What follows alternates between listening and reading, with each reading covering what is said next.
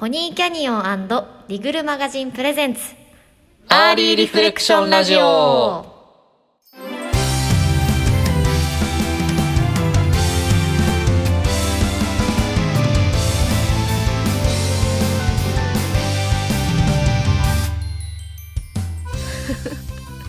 皆さんこんにちはポニーキャニオンの宮地です。こんにちはリグルマガジン編集長の江藤ですこの番組はポニーキャニオンとリグルマガジンがタッグを組み音楽配信を通して有望なインディーアーティストを発掘応援していく新プロジェクトアーリーリフレクションのメンバーがお届けするこれからミュージシャンを目指す方必聴の情報バラエティ番組です。はいで今回が第6回目となります。早いですね。どうですか？早いです。もう3月も終わって春になりましたねいや春になりましたね。花粉があのぷんぷん飛んでますけど今年はあんま外で出てないんだよあそうですね。そんなにこう影響はないかと思いきやですよ。江藤さん花粉症ですもん。花粉症です。はい。もうバンバンにあの空気清浄機を家ではあのもう少しでも空気に波風が立たないような感じで、えー、過ごしております。敏感ですねきついですもんね。え花粉症じゃないんですか？じゃないですね。それは羨ましい限りですよ本当。でもいつかなるかもしれないです。けどまあその時はあの覚悟しておいた方がいいと思います。ありがとうございます。頑張ります。はい。それでは始めていきましょう。アーリーリフレクションラジオ第6回スタートです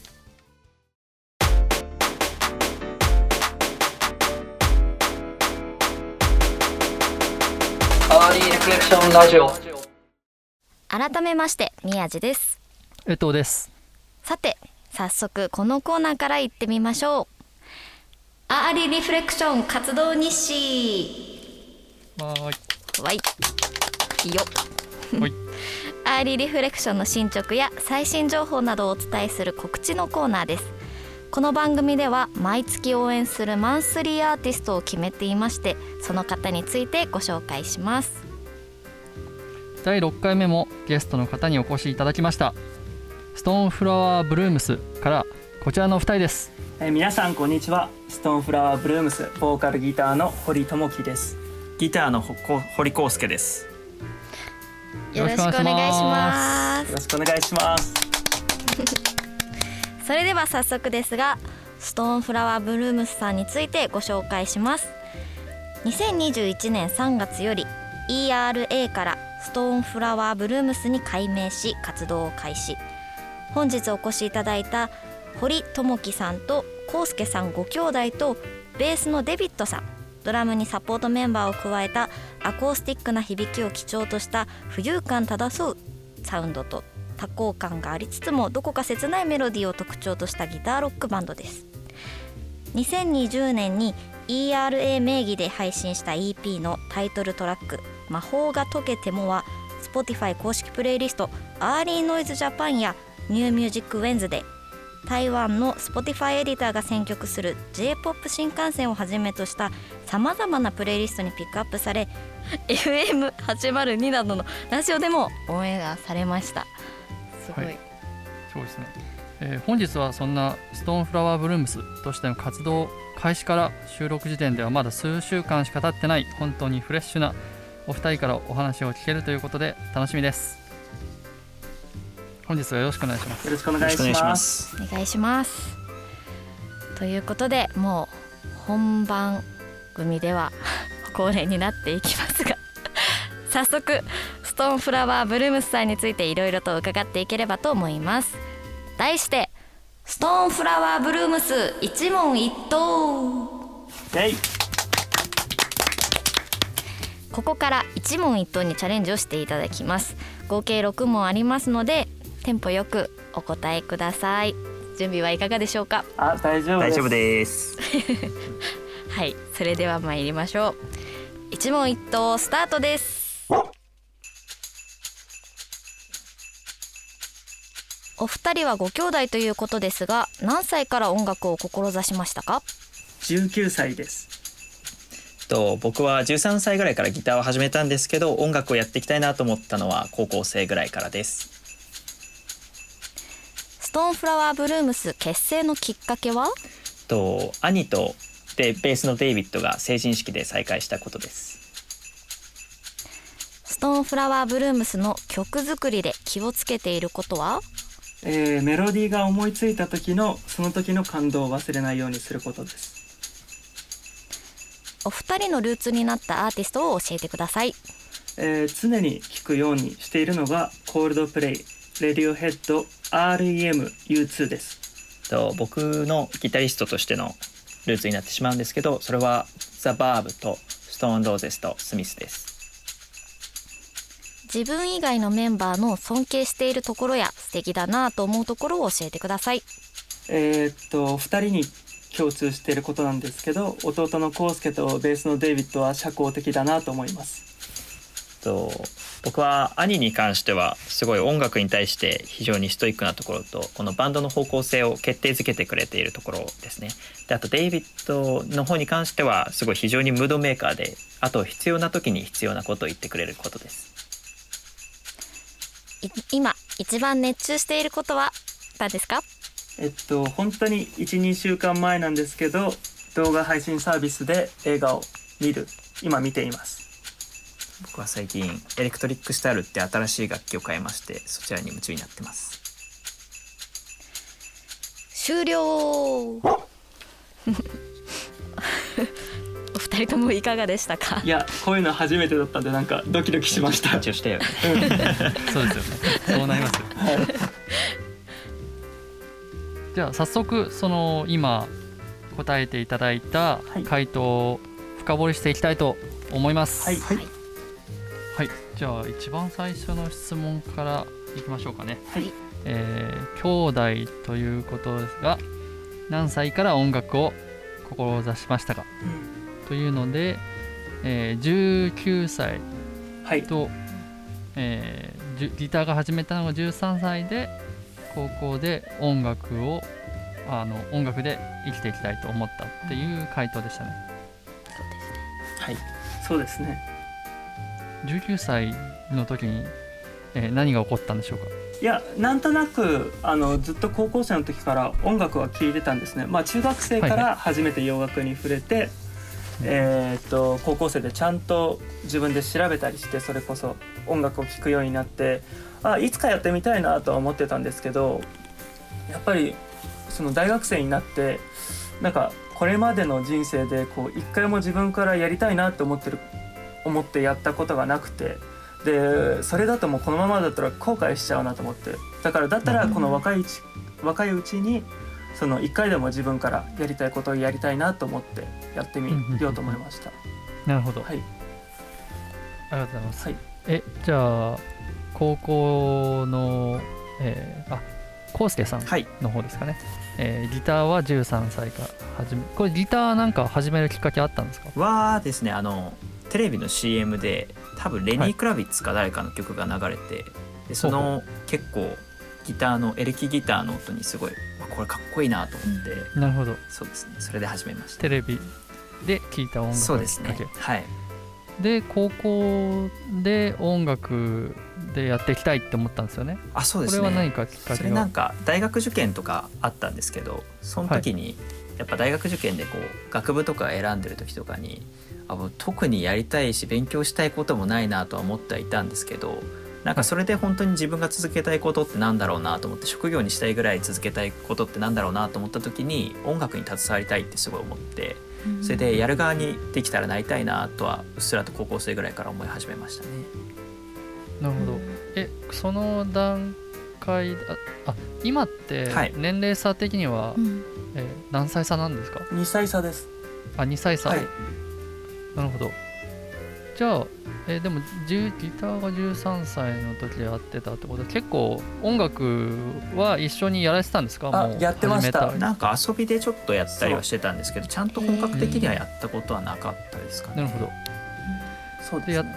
ていく中あじゃあ基本的に2人でやってたっていう感じなんですか？それぞれが別のバンドをやあやってたとかじゃなくて。そういうわけではないですね。でも僕は高校生の時に文化祭でギター弾いたりはしてました。そうん軽音部軽音部とかはなかったんですけど文化祭だけなぜかこうバンドを募集してやるっていうのがありますよね。ここにありましてそれを やりましたうちのうちの学校でもありあま本当ですか？す、はい。文化祭になぜか突然バンドが出てくるっていう。それをどこにいたんだお前らみたいな。それそれでした。はい。ありがとうございます。じゃあ2番目の質問いってみましょうか、あのか結成のきっかけはい。はあのベースのデイビッドさんと成人式で再会したから。はいそうなんですよね。えっとベースのデイビッドが僕と同級生でうん。で弟とこの3人で同じ中学校に通ってたんですよね。であの一緒になんなら登校してたんですよ。もうえ自宅も50メートルぐらいしか離れてなかったので。はい。一緒に登校してたんですよ。でそれぐらいからの付き合いででも中学卒業してからバラバラになってでうんうん。それえっとデビッドが、えっと、ベースを弾いてるってことはなんとなく知っててで大学生になってからバンドやりたいなと思ってたんですけど、まあ、やるんだったら弟とやろうって決めててでえでもあと2人足りないって言ってどうしようってなった時に成人式でたまたまデイビッドと会って「あベース弾いてたよねそういえばやらない」って言って声をかけました。えー、すごいそれで運命的な、的ですね。それでちょっと背中を押して押されて押された感じがしてやろうかなって思いました。めっちゃいいじゃないですか。ありがとうございます。えっ、とごめんなさい。今何歳でしたっけ？えっと僕は27の年になります。今年で。うん。じゃあ結構長いですね。成人式で会ってっていう。確かにそうそうですね。ですね。そう考えるとすごい長いでね。ですもくっついたり離れたりしてて実は。はいそのずっと一緒にやってるわけではなくてうん実はそのとその年かな？その年にやらなかった。のうん、でその成人式で会った年にバンドメンバーを集めてうん。翌年にライブをやるんですけどその翌年にはそのベースのデイビッドが大学で京都に行っちゃうってなってこう物理的に不可能になるんですよ。ないね、はい、そうなんですよ。だからそこでこう結構長いスパンが空いてまたくっついたのが去年の3月っていう。あ戻ってきたから、じゃあもう一緒にやってよって言って。えー、ドラマだらけだね。えすごい。だからすごいですよね。まだまだ全然ライブとかの回数はみんなではこなしてはないんですよね。うん。このメンバーで。はい。思い。ますねそんなに。なんかこれ男と女だったら絶対。絶対なんですか 何か起こる。何かが何かが起こるって何で？すか、意識しちゃいますね。はい。えすごい。運命的なバンドメンなんかバンド楽器のかぶりとかもないなんてすごいですね。確かに。そうですね。めちゃくちゃ気がすごいつかなかった。ラッキーでしたね 本当に、うんすごい素敵です。いや押し付け合いで楽器が決まるとか嫌だから。よくありますよね。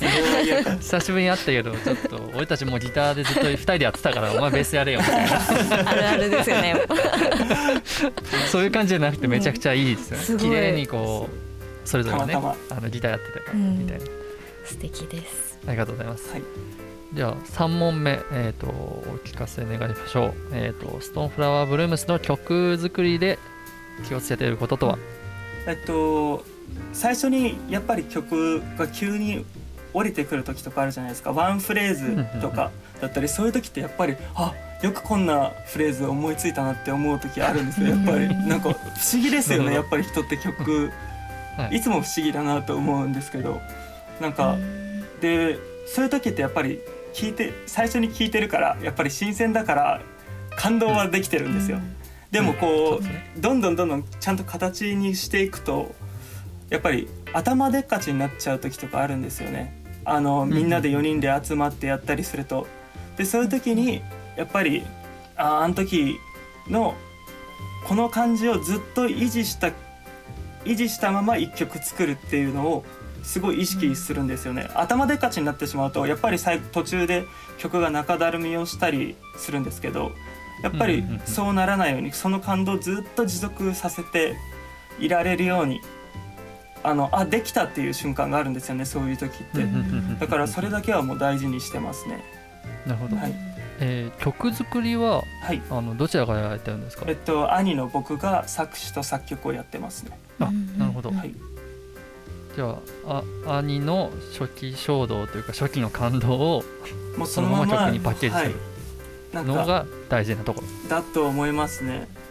やっぱ思いついた時が100点じゃないですか、うん。でね。もうあとはもう減点方式じゃないですか、こうどんどんどんどんやっていくと自分のなんだろう至らなさとかがすごい分かってくるんですけどそれでもその感情をこう100点をキープしたいっていう感情で曲を作ってますね。なるほど、はいい、いですね。僕、曲作れる人間じゃないんでこう降りてきた瞬間とかちょっと分かんないんですけど。想像できないです。共感はできないですけど。なんかみんな降りてくるみたいな感じで話されてお俺降りてきたことないなみたいな。あでもなんか降りてくるっていうのはなんか僕はなんですけどこうパッて降りてくるっていうんですけどやっぱり考え続けてないとできないんですよね。やっぱり常に考えてるから降りてきたっていう表現をたまたましてるだけでなんか点と点がつながったを降りてきたって言ってるんだと思うんですけどみんな。だからやっぱり考え続けるっていうのは大事なんじゃないかなと思ってます。ははい。だから普通に何も考えずに降りてきたっていうのはないと思います。あ ってこう歩いてる瞬間にこう雷に打たれたような感じでこう思いつくのかなってはい。僕わかんないですじゃあね僕は思いましたないです。ねはあそうか。うん。常に頭をフル回転させるってでもなんかちょっとこう夢の中で聞いたとかそういうのちょっと憧れますよねやっぱり、憧れる。それ憧れるね。うん。なんかポール・マッカートニーが夢の中で聞いて「イエスタデイ」作ったみたいなああいう逸話としてやっぱはいはいはい僕曲作る側の人間じゃないんですけどちょっと憧れありますね。そう でもなんか不思議とお風呂の中とかベッドで寝る時とかが多いんですよ。すごいリラックスしてる時なんですかね。はい。来るんですかね。だから頭が整理されて、はい。うん。携帯欠かせないですねお風呂とか。思いついたから早くボイスメモで取らなきゃみたいな感じにですね。なんかそれそれはい。ああどうぞ。それって歌詞歌詞とかもそうなんですか？あメロディーですね。曲。基本メロディーが先ですはい。うんそうです。そうなんですね。で歌詞とかはもう一曲まるまるメロディーを作ったらもうずっと歌ってるとなんとなく、あここは体言止めだなとかあここはうん。作業だなとか分かってくるんですよ。お。でそれでなんか合わせていく感じですね。あなるほど。そういうとこから歌詞が生まれてくるんですね、はい体言止めから。ここは体言止めで終わった方がいいとか。へえあるんですよね。発音便がいいなとか。へえ面白いですね。なんか本当に人それぞれですね。なんかこの間、あの聞いた方も違ったじゃないですか、うん。そうですね。なんかアーティストより綺アーティスト麗によりけりで面白いですね、この一問一 勉強になりますということでそろそろお時間になってしまいました。お二人とはここでお別れです。本日はありがとうございました。ありがとうございました。次回は一問一答の後半戦をお届けしますのでお楽しみに。以上アーリーリフレクション活動日誌でした